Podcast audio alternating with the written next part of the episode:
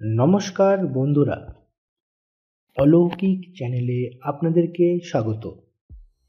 এখন আপনারা শুনবেন পলাশ ডাঙার শ্মশানে,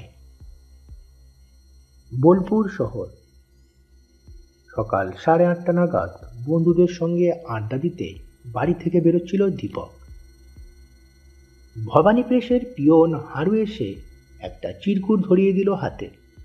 মুখে বলল চিঠি। বড়বাবু দিলেন। বড়বাবু, অর্থাৎ শ্রী কুঞ্জবিহারী মাইতি। ভবানী প্রেসের মালিক এবং বোলপুর থেকে প্রকাশিত সাপ্তাহিক সংবাদপত্র, বঙ্গবার্তার একজন রিপোর্টার। বয়স বছর পঁচিশ। গ্র্যাজুয়েশনের পর আপাতত বাবার ব্যবসায় অল্প স্বল্প সাহায্য করা ছাড়া বাদবাকি সময় সাংবাদিকতার নেশায় কাটায়। দীপক চিরকুটে চোখ বোলালো। কুঞ্জবিহারী লিখেছেন, জরুরি দরকার, চটপট এসো। দীপকের আর আড্ডা মারা হলো না। সে হারুকে বলল, বলো, যাচ্ছি এক্ষুনি। ভবানী প্রেসের কাজ চলছে খটাখট শব্দে। একতলায় লম্বা প্রেস ঘরের এক কোণে ছোট্ট পার্টিশন ঘেরা অফিস। ভেতরে বসেন কুঞ্জবিহারী সুইন্দরের মাথায় লেখা সম্পাদক বঙ্গবার্তা। দীপক অফিস ঘরে উঁকি দিতেই কুঞ্জবিহারী হাসি মুখে সাদর আহ্বান জানালেন, এসো দীপক, তোমার অপেক্ষাতেই রয়েছি। বসো। মাঝবয়সী গাট্টা গোট্টা শ্যামবর্ণ কুঞ্জবিহারী একটু খটখটে লোক, সহজে হাসেন না। তার এমন খুশি খুশি ভাব দেখে দীপক আন্দাজ করল নির্ঘাত কোনো জব্বর খবরের ক্লু পেয়েছেন সম্পাদক। আর দীপককে হয়তো ছুটতে হবে তারই খোঁজে। সে কৌতূহলী হয়ে শোনে। গোপ নাচিয়ে চোখ কুঁচকিয়ে হাসিটা আরও চড়িয়ে দিয়ে মাথা ঝাঁকিয়ে বললেন, কুঞ্জবাবু, বুঝলে দীপক, একটা ইন্টারেস্টিং ব্যাপার ঘটেছে। কাল সন্ধ্যায় পলাশডাঙ্গা গ্রামের গোলকপতি আর নরহরি এসেছিল আমার বাসায়। দুজনেই চেনা লোক। বোলপুরে কেনাকাটি করতে এলে মাঝে মাঝে আমার ওখানে ঢোঁ মারে। পলাশডাঙ্গা কোথায় জানো? দীপক বলল ইলাম বাজারের কাছে নেমে বাস রাস্তা থেকে অজয় নদীর দিকে মাইল দেড়েক। কয়েকবার গেছি। বেশ বেশ। নরহরি কুণ্ডুকে তুমি দেখেছ? সেই যে গত শুক্রবার দুপুরে পেশে এসেছিল একটা বিল বই ছাপাতে। তুমি তখন ছিলে এখানে? বেঁটে গোলগাল ফর্সা? হ্যাঁ দীপক ভেবে নিয়ে বলল। নীল শার্ট আর ধুতি পরেছিল। বছর তিরিশেক বয়স, তাই না? কারেক্ট। সাই দিলেন কুঞ্জবিহারী। আর গোলকপতি লম্বা রোগা, নরহরির চেয়ে বয়সে একটু বড়। তারপর বুঝলে হে? আমার বাড়িতে বসে চা খেতে খেতে উঠল ভূতের প্রসঙ্গ। ব্যাস, দুজনে তক্ক লাগালো। ভূত আছে কি নেই? গোলকপতি বলে, ভূত আছে। নরহরি বলে, ভূত নেই। ঘোর তর্ক। শেষে ধরল বাজি। পলাশ ডাঙার কাছে অজয় তীরে নাকি একটা মস্ত শ্মশান আছে। নরহরি বেট ফেলেছে। ওই শ্মশানে সে একা যাবে আগামী শনিবার। রাত বারোটা নাগাদ মানে পরশুদিন রাতে। গোলকপতির দেওয়া একটা রুমাল বেঁধে দিয়ে আসতে হবে চুলের কাছে একটা খুঁটোয়। যদি সে এই কাজটা ঠিকঠাক করে চলে আসতে পারে গোলকপতিকে দিতে হবে একশো টাকা। তাই দিয়ে ক্লাবে ফিস্টি লাগাবে নরহরি। শনিবার কি অমাবস্যা? জানতে চায় দীপক। না, তবে কৃষ্ণপক্ষের শেষাশেষি। অমাবস্যাতেই চেয়েছিল গোলক কিন্তু ওই দিন ছাড়া সুবিধে নেই নরহরির। যা হোক, শনিবারই ঠিক হয়েছে আমায় সাক্ষী মেনে। ঝট করে একটা আইডিয়া খেলে গেল মাথায়। তাই আমিও উসকে দিয়ে পাকা করে দিলুম বাজিটা। কেন জানো? মিটি মিটি রহস্যময় হাসি ফুটিয়ে কুঞ্জবিহারী ধীরে ধীরে বললেন, ব্যাপারটা কভার করলে দারুণ একটা স্টোরি হবে। তুমি পলাশডাঙ্গায় চলে যাবে শনিবার। রাতে শ্মশানটার কাছাকাছি কোথাও থেকে ওয়াচ করবে লুকিয়ে। আবার ভূত ঘুরু কুচকে বলল দীপক। কেন? সাবজেক্টটা খারাপ কি? দারুণ ইন্টারেস্টিং না না, ওই ভূত ফুতে আমায় আর টানবে না। অন্য কিছু দিন। দীপকের প্রবল আপত্তি। কারণ এর আগে বঙ্গবার্তার জন্য ভুতুরে ব্যাপারে অনুসন্ধানে গিয়ে তার অভিজ্ঞতা মোটেই সুখের হয়নি। দেখো দীপক, এরকম ব্যাপারে তোমার কিছু অভিজ্ঞতা আছে বলেই না তোমাকে পাঠাতে চাই? মোলায়েম কণ্ঠে বোঝান কুঞ্জবাবু। বুঝলে কি না? এটা হচ্ছে স্পেশালাইজেশনের যুগ। কোনো ব্যাপারে বিশেষজ্ঞ হলে লোকে দর দেয় বেশি। রিপোর্টার জগতেও বিশেষজ্ঞদের খাতির। এক একজন এক একটা বিষয়ে পোক্ত। কেউ হচ্ছে ক্রাইম রিপোর্টার অর্থাৎ তার প্রধান কাজ হলো অপরাধ জগতের খবরাখবর রাখা। তাই সে কেবল থানা পুলিশের কাছে ঘুরঘুর করে। কারও নাম পলিটিক্যাল রিপোর্টার হিসেবে। রাজনৈতিক দল আর নেতাদের গোপন কীর্তিকলাপ ফাঁস করতে ওস্তাদ। কেউ আবার খেলার জগতের নারী নক্ষত্রের খোঁজ রাখে। স্পোর্টস রিপোর্টার হিসেবে তার খ্যাতি। কেউ যাত্রা সিনেমা থিয়েটারের পোকা। ফলে ওই লাইনে লেখা তার খোলে বেশি। তুমি যদি সুপার ন্যাচারাল মানে অলৌকিক মানে ভূতুরে ব্যাপারে কিঞ্চিত স্পেশালাইজেশন করো, মন্দ কি? এই লাইনে ভালো রিপোর্টার খুব কম। তোমার খুব দর হবে দেখে নিও। সম্পাদকের উপদেশে বিন্দুমাত্র উৎসাহ না দেখিয়ে নিরস কণ্ঠে দীপক বলল, হয়তো কিছুই ঘটবে না। ড্যাং ড্যাং করে শ্মশানে গিয়ে রুমাল বেঁধে চলে আসবে। মাছ থেকে আমার হয়রানি সার হবে। হবে হবে, কিছু না কিছু ঠিক ঘটবে। কুঞ্জবিহারী মোটেই ভরসা হারান না, আর যদি তেমন কিছু নাও ঘটে, তোমার কল্পনা আর কলম তো রয়েছে। লোমহর্ষক রাতের শ্মশানের বর্ণনা। ভীতচকিত নরহরির আগমন ও প্রস্থান। তোমার নিজের কিছু গা ছমছমে অভিজ্ঞতা। এইসব সত্যি বা বানানো মিশিয়ে রং চড়িয়ে খাসা একখানা লেখা দাঁড় করাতে পারবে না? পারবে পারবে। আমি জানি সে এলেম তোমার আছে। এমন একটা বাজি, ব্যাপারটাই তো দারুণ। আর যদি সত্যি তেমন কিছু ঘটে যায়, তো মার দিয়া কেল্লা। দীপক গোমরামুখে ঘাড় নাড়ল। এতেও কাজ হলো না দেখে এবার ব্রহ্মাস্ত্র ছাড়লেন কুঞ্জবিহারী। চেয়ারে খাড়া হয়ে বসে দীপকের পানে কটমট করে তাকিয়ে গর্জে উঠল, কাওয়ার্ড, ভিতু, তুমি ভয় পাচ্ছ রাত্রিরে শ্মশানে যেতে, এটাই আসল কারণ। নেহাত আমার একটা জরুরি কাজ আছে, নইলে আমি নিজেই যেতাম তোমাকে সাদ্দাম না। আঁতে ঘা লাগতে দীপক মুহূর্তে তেতে উঠে তেজের সঙ্গে বলে উঠল, মোটেই না, আমার অত ভয় ডর নেই। সাবজেক্টটা পছন্দ হচ্ছিল না তাই। ঠিক আছে, আমি যাব। Very very good the Spirit সম্পাদক নিশ্চিন্ত হলেন। অফিস কামরায় গলা খাঁকারি শোনা গেল। ভবানী প্রেসের বৃদ্ধ কম্পোজিটর দুলালবাবু একখানা প্রুফ হাতে করে ঘরে ঢুকলেন। প্রুফটা কুঞ্জবাবুর টেবিলে নামিয়ে রেখে মৃদু কণ্ঠে বললেন আগে কাজটা কি ঠিক হবে? মানে এই রাতের বেলা শ্মশানে মশানে যাওয়া।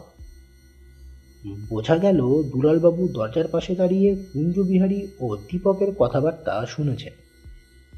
এত কষ্টে দীপককে রাজি করিয়ে ফের বুঝি বেঁচে যায়। রেগে ঝাঁঝিয়ে উঠলেন কুঞ্জবাবু, আপনি থামুন তো মশাই। দীপক আপনার মতন ভীত নয়। দুলালবাবু কিন্তু থামেন না।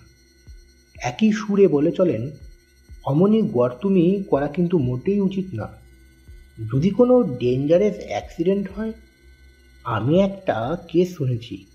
একজন বাজি রেখে মানে জ্যান্ত ফেরেনি মারা পড়েছিল শ্মশানে। উফ!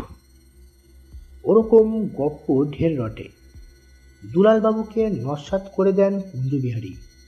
আর সত্যি যদি তেমন কিছু হয় ফার্স্ট ক্লাস যা একখান স্টোরি হবে বঙ্গবার্তায়। বিশাল সংখ্যা করে ডবল ছাপবো কাগজ। হু হু করে কাটবে। কি দীপক, তুমি ঘাবড়ে গেলে?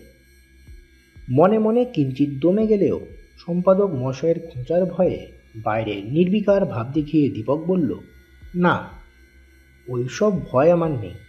আর ভয় না পেলে শুনেছি ভূত টুতে কিছু করতে পারে না। রাইট সম্পাদক উল্লাসিত। দুলালবাবুকে বললেন, শুনলেন তো? তাছাড়া দীপককে তো আর শ্মশানের মধ্যেখানে থাকতে হবে না, একটু দূরে থেকে লক্ষ্য রাখলেই চলবে। দুলালবাবু তথাপি নিরস্ত হলেন না। বললেন, কিন্তু যদি কোনো দুর্ঘটনা ঘটে যায়, যদি লোকটির কিছু বাকিটুকু উচ্চারণ না করলেও ইঙ্গিতে স্পষ্ট বোঝালেন তিনি কি আশঙ্কা করছেন। তখন যে পুলিশ এসে টানাটানি করবে দীপকবাবুকে নিয়ে? রিপোর্টারকে পুলিশ কিচ্ছু বলবে না। অভয় দিলেন সম্পাদক, আর থানার সঙ্গে আমার জানাশোনা আছে।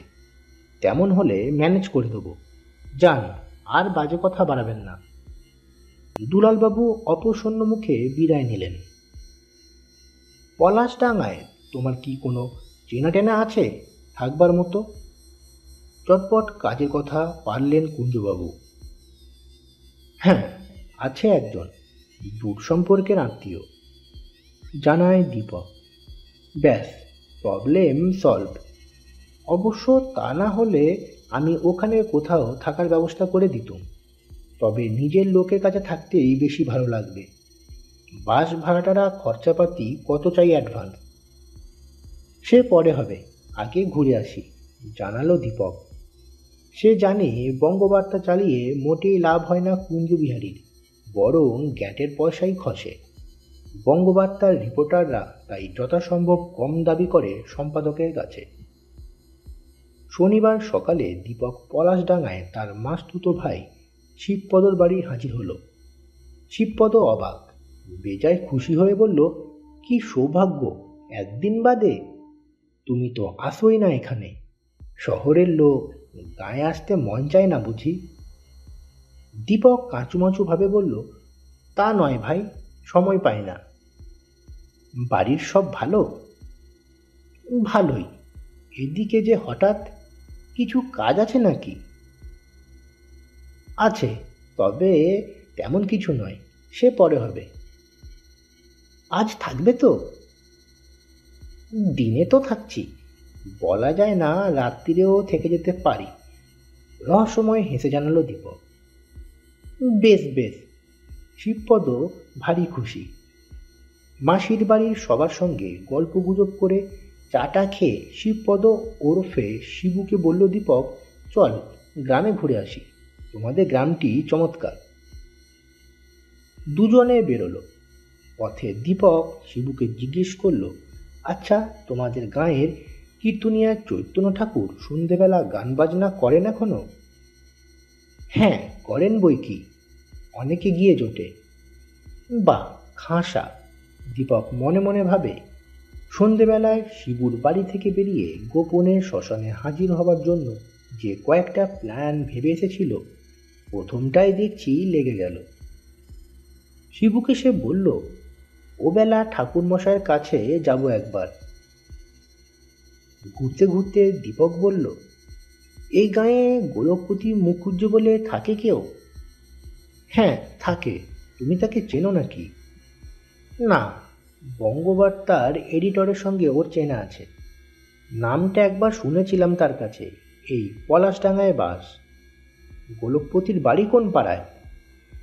মুখুজ্জে পাড়ায় মুখুজ্জে পাড়ায় ঢুকে শিবপদ দেখাল।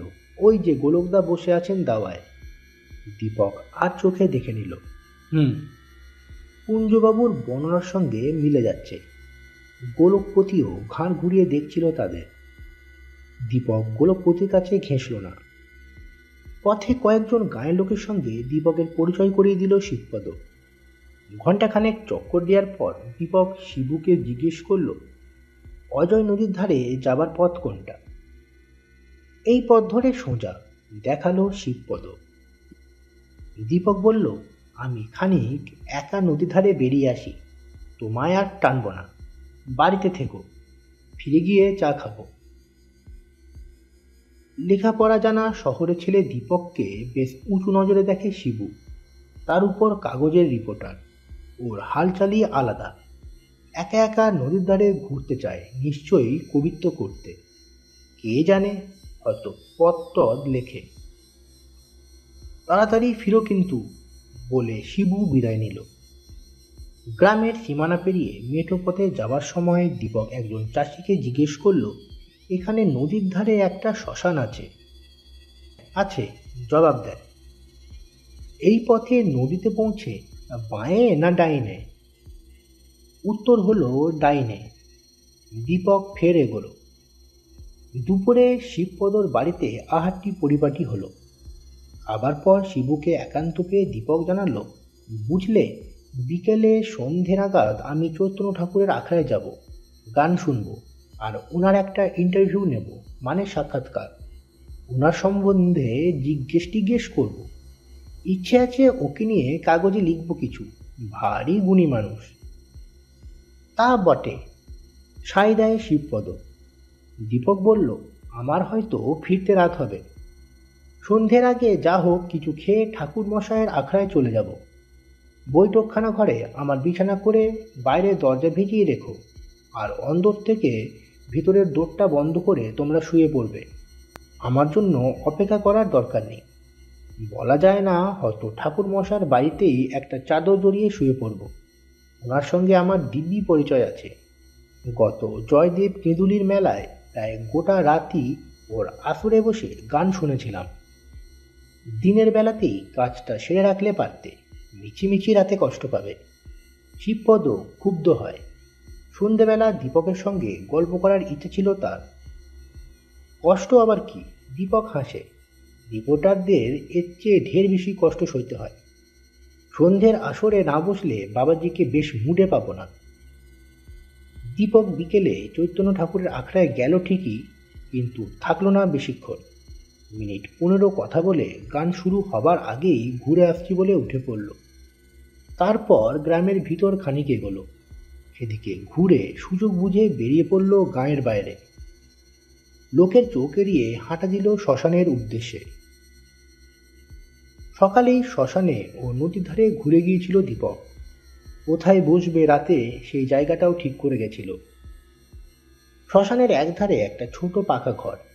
ঠিক ঘর বলা যায় না, কারণ তার তিন দিকে দেয়াল এবং একদিক ফাঁকা।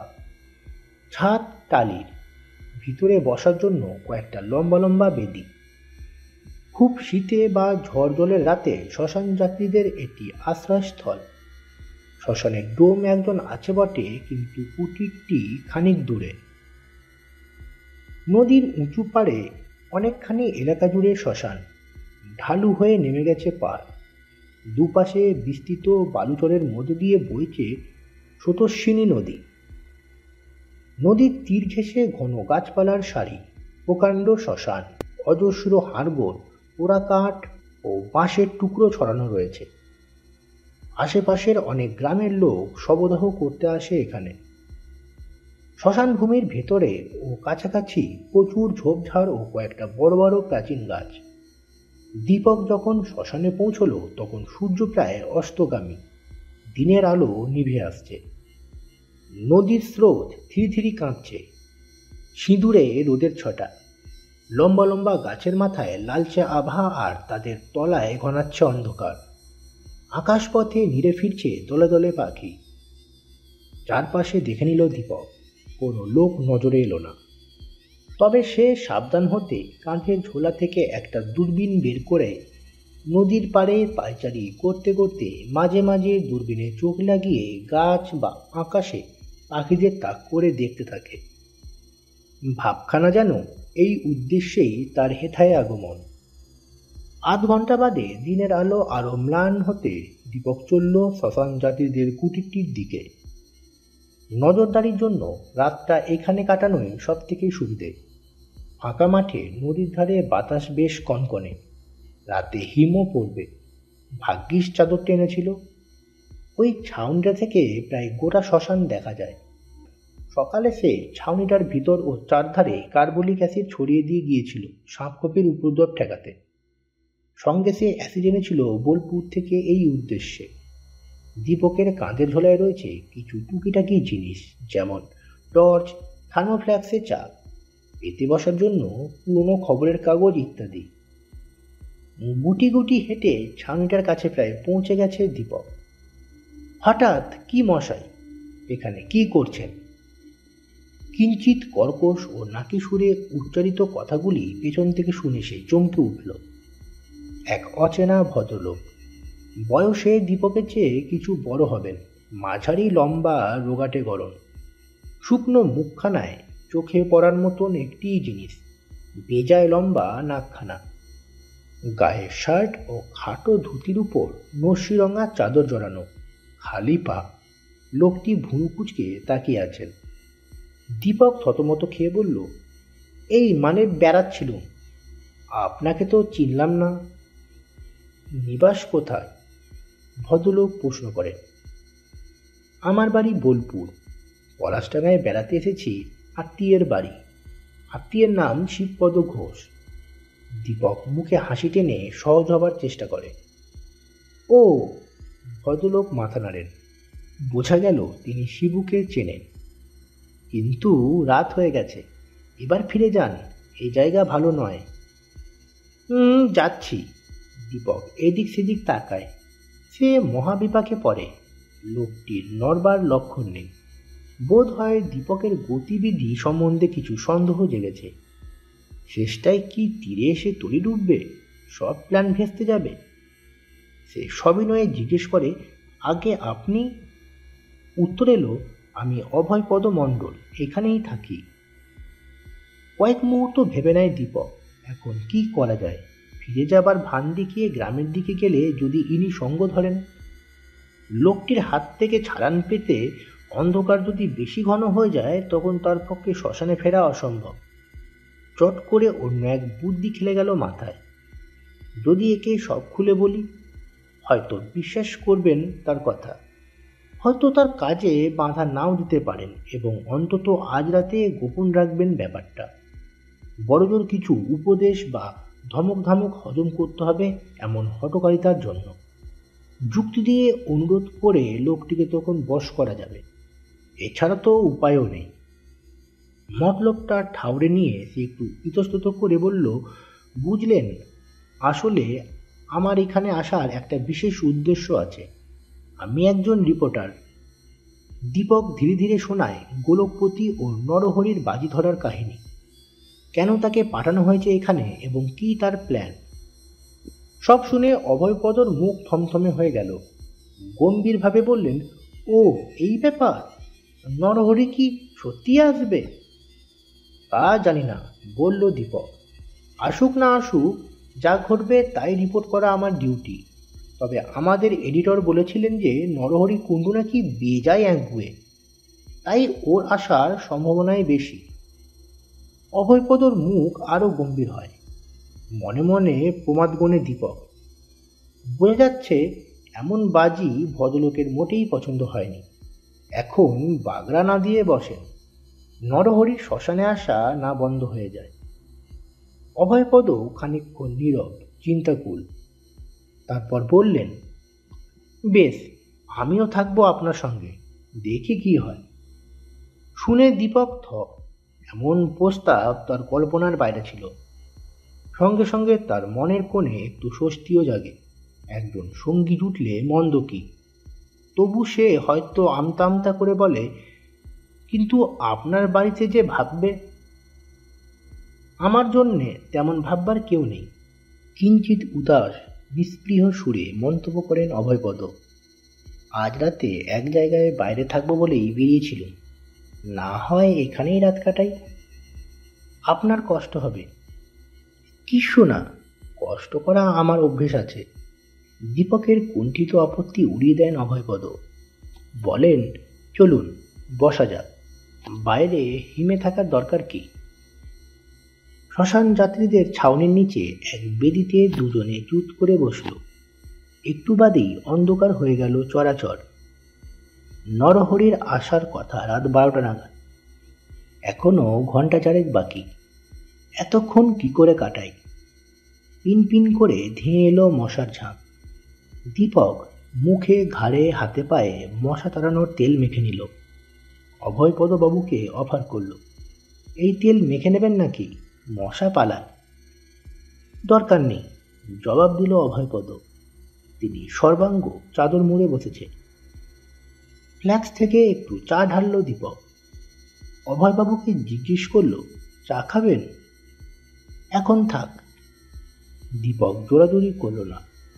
আসল কারণ, চা পানের পাত্র যে মাত্র একটি, ফ্ল্যাক্সের মাথায় পেয়ালার মতন ঢাকনাটা। চা পান শেষ হলে দীপক ঠেস দিয়ে বসল দেয়ালে। চার ধার নিঝম হয়ে গেছে। অদৃশ্য কারণে বিচিত্র সব খসখস, সরসর শব্দ। শেয়াল কুকুর বা অন্যান্য জীবের প্রায় নিঃসারে শ্মশানভূমিতে বিচরণের আভাস। কখনো তাদের চাপা গর্ভানি কানে আসে। নিকষ কালো আকাশে ফুটেছে অসংখ্য গ্রহ নক্ষত্র। তারার আলোয় এবং ক্ষীণ জ্যোৎস্নায় চারিদিক অস্পষ্ট। গাছপালা ঝোপঝাড়গুলোকে দেখাচ্ছে যেন জমাট কালো ছোট বড় স্তূপ। দূরে ধূসর নদীচর টুকরো টুকরো ছায়ার মতো আকাশে মাঝে মাঝে ভেসে যাচ্ছে রাতচরা পাখি। চোখ কান মুক্ত রেখে দেখতে দেখতে, শুনতে শুনতে দীপকের রীতিমতো গা ছমছম করতে লাগল। সেই চোখ দুটি বাদে আপাত মস্তক ঢেকে দেয় চাদরে। অভয়বাবু নিথর মনে হলো ঢুলছেন। এমন একটি অপ্রত্যাশিত সঙ্গী পেয়ে দীপক নিজেকে সৌভাগ্যবান মনে করে। নইলে এমন ভয়াবহ নির্জন জায়গায় একা এতক্ষণ কাটানোর অভিজ্ঞতা হয়তো মর্মান্তিক হতো। ক্রমে তার চোখ ঘুমে জড়িয়ে আসে।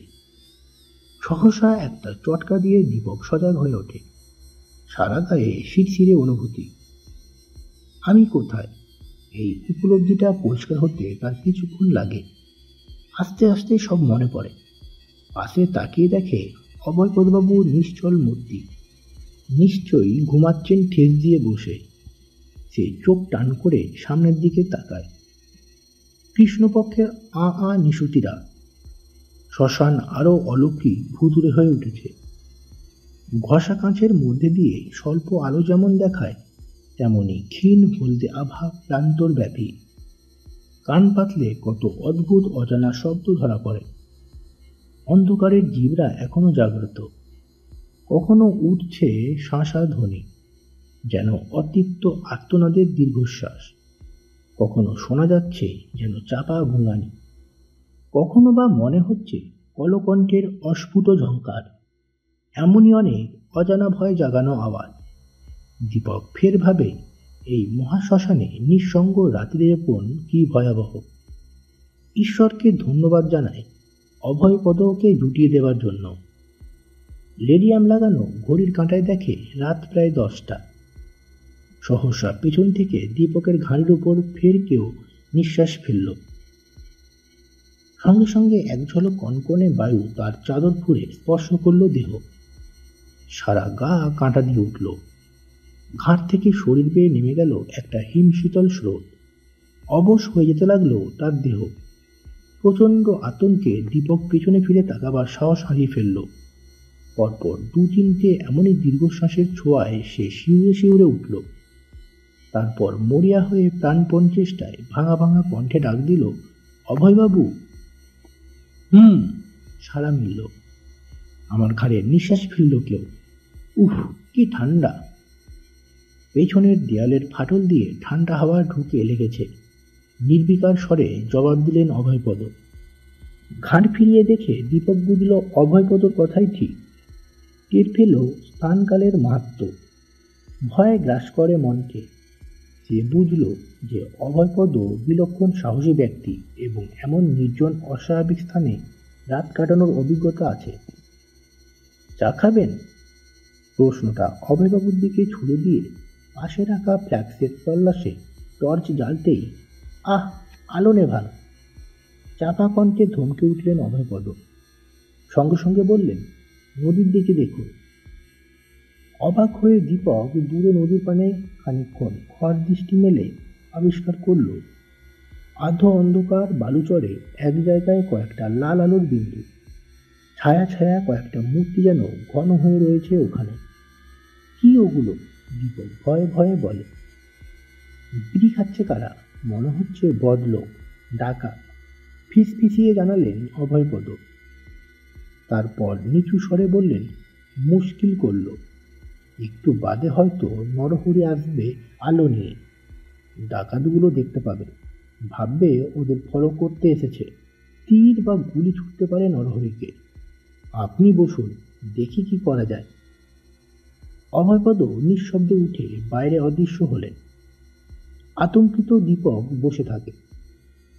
মিনিট খানেক বাদেই শ্মশান প্রান্তে নদীর ধারে উঁচু পাড়ের মাথা থেকে ভেসে এলো একটা অপার্থিব রব। ক্ষণক্ষণে তীক্ষ্ণ সুরে টানা হাসির ঢেউ কেঁপে কেঁপে উঠে ফালাফালা করে দিল আধার রাতের নীরবতা। যেন তা কোনো উন্মাদ ব্যক্তি বা কোনো পেট লোকের বাসিন্দার বিকট উল্লাস ধ্বনি। হাসিটা শোনা গেল মাত্র একবার। আচমকা এই ভয়ানক হাসি শুনে কাঠ হয়ে গেল দীপক।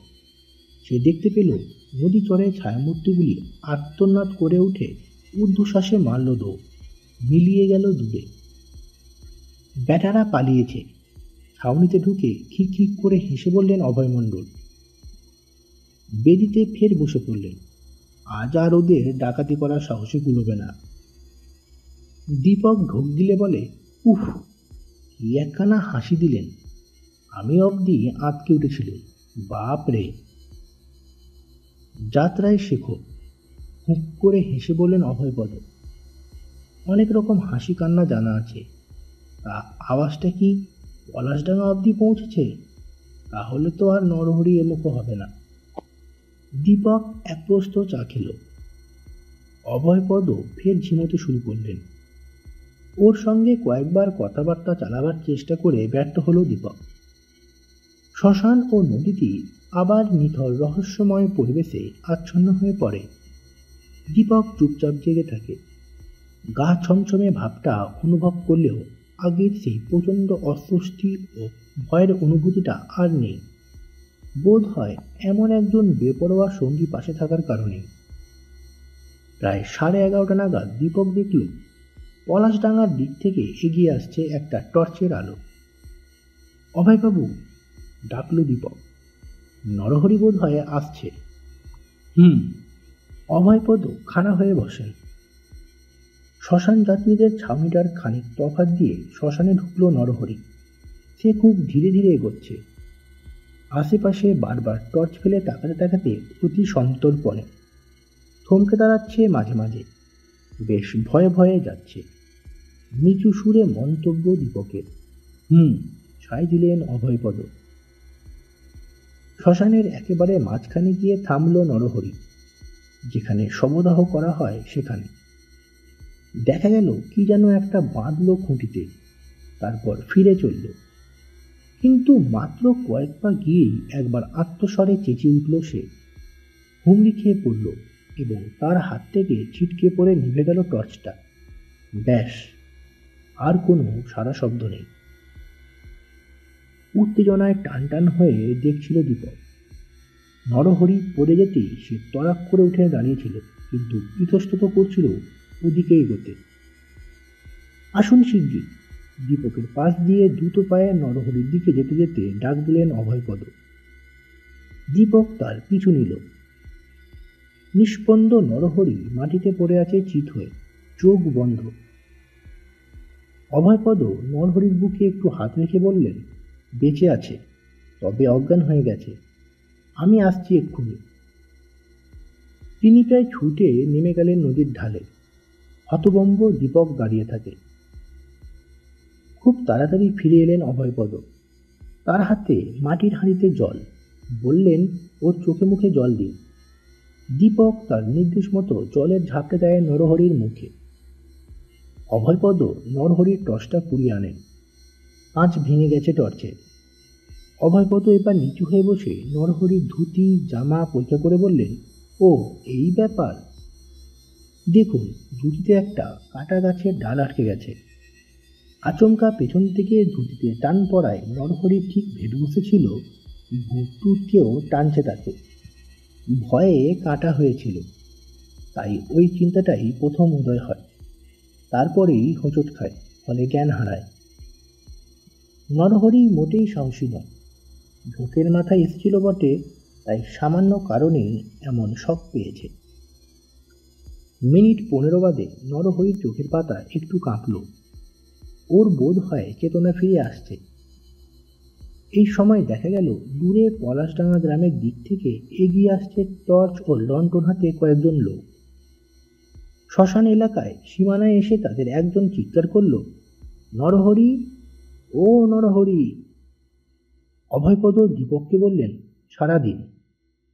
দীপক হেঁকে জবাব দিল, এই যে, এই দিকে। অভয়পদ আগন্তকদের দিকে তীক্ষ্ণ চোখে তাকিয়ে নিয়ে দীপককে বললেন, গোলকপতির গলা। শুনুন, আপনি গোলককে বলবেন যে, এমন বাজি ওরা যেন আর কখনো না ধরে। সবার, নার্ভ সমান নয়। অনেক বোকা নিজের এলেম বোঝে না, ফলে বাহাদুরি করতে গিয়ে ভীষণ বিপদ ডেকে আনে। তাই কোনো লোককে তাকিয়ে দিয়ে এমন ব্যাপারে ঠেলে দেওয়া উচিত নয়, বলে দেবেন। আপনি নিজেই বলুন না, ঠিকই তো বলেছেন, বলল দীপক। না, আমি যাচ্ছি। বলেই দীপকে আর কিছু বলার সুযোগ না দিয়েই অভয়মণ্ডল হনন করে নদীর দিকে হেঁটে গিয়ে অদৃশ্য হলেন। লোকটির আচরণে খুব অবাক হয় দীপক। কি ব্যাপার? মনে হলো গোলকপতিদের সঙ্গে কথা বলতে ওর আপত্তি আছে। যা হোক, এই নিয়ে ভাববার অবকাশ পেল না দীপক। গোলকপতি ঘটনাস্থলে এসে পড়ল আরও দুজন সঙ্গী নিয়ে। তিনজনেই সমস্বরে কেঁচে উঠল, কি হয়েছে নরহরি? দীপক বলল, অজ্ঞান হয়ে গেছেন, ভয় পেয়ে, তবে জ্ঞান ফিরেছে। নরহরি সত্যি তখন চোখ খুলেছে ফ্যাল ফ্যাল করে তাকিয়ে আছে। গোলকপতির মনোযোগ এবার দীপকের দিকে ফেরে। ভুঁড়ো কুচিয়ে বলল, আপনি এখানে? আপনি শিবপদর জ্ঞাতি, তাই না? এত রাতে এখানে কি করছেন? দীপক বুঝল, এবার আত্মপ্রকাশ করা উচিত। সে একটু হেসে বলল, আমি একজন রিপোর্টার। আপনাদের বাজির ব্যাপারটায় কি ঘটে দেখতে এসেছিল আপনি তো গোলকবাবু। আমাদের বাজি গোলকপতি চমকায়। কে বলল? আগে আমার কাগজ বঙ্গবার্তার এডিটর শ্রী কুঞ্জবিহারী মাইতি। উনি নিউজটা কভার করতে আমায় পাঠিয়েছেন এখানে। ও, ওরা তিনজন নরহরিকে তুলে বসিয়ে ওর চুল মুখ, ঘাড়, গলা মুছিয়ে দেয়। নরহরির ভাব দেখে মালুম হলো তার যেন ঘোর কাটছে। সে ভীতচকিত দৃষ্টিতে চাইতে থাকে চারধারে তাকে তুলে দান করায় গোলকপতি। এবার দীপক তাকে বলে, গোলকবাবু, একটা অনুরোধ।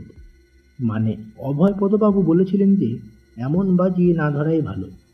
সবার নার্ভ তো সমান স্ট্রং হয় না। ভয় পেয়ে ডেঞ্জারাস অ্যাক্সিডেন্ট হয়ে যেতে পারে। গোলকপতি বাঁকা চোখে চেয়ে বলল, অভয়পদ? কে অভয়পদ?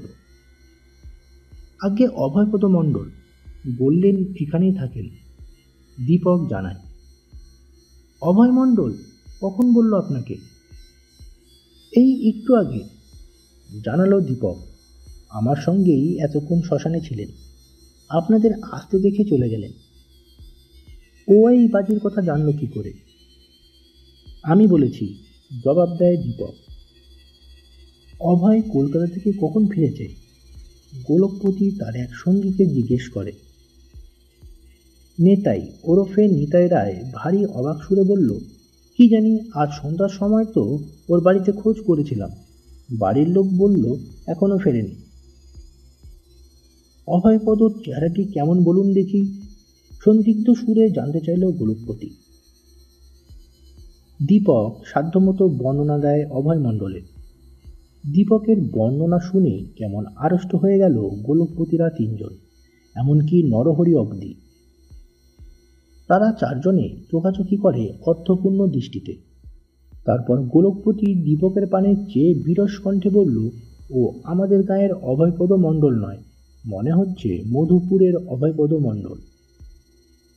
পরক্ষণে সে ধূমকে তারা লাগালো সঙ্গীদের। চ চারজন হনন করে হাঁটা দিল পলাশডাঙ্গার দিকে। অগত্যা দীপক পিছু নিল তাদের। সে বুঝল যে কোথাও একটা গণ্ডগোল রয়েছে। বোধ হয় মধুপুরের অভয়মণ্ডলের সঙ্গে এদের বনিবনা নেই। তাই কেউ কারও মুখোমুখি হতে চায় না। এই ঝগড়ার হেতুটা কি আমাকে জানতেই হবে। হয়তো লেখায় সেটা বেশ কাজে দেবে। গ্রামের কাছাকাছি গিয়ে থমকে দাঁড়াল গোরখপতি দীপককে উদ্দেশ্য করে ফ্যাস ফেসে গলায় বলল, সাত বছর আগে মধুপুরের অভয়মণ্ডল বাজি রেখে এই শ্মশানে এসেছিল এক অমাবস্যার গভীর রাতে। ফিরতে না দেখে ঘণ্টা দুই বাদে ওর গায়ের লোকেরা শ্মশানে এসে আবিষ্কার করে ওর মৃতদেহটা। ডাক্তার বলেছিলেন, হঠাৎ ভয় পেয়ে হার্ট ফেল করেছে। এতক্ষণ আপনারা শুনছিলেন পলাশ ডাঙার শ্মশানে গল্পটি। গল্পটি আপনাদের কেমন লাগল অবশ্যই জানাবেন কমেন্ট বক্সে আর এখনও যদি আমার চ্যানেলটিকে সাবস্ক্রাইব করে না থাকেন চ্যানেলটিকে অবশ্যই সাবস্ক্রাইব করে নেবেন।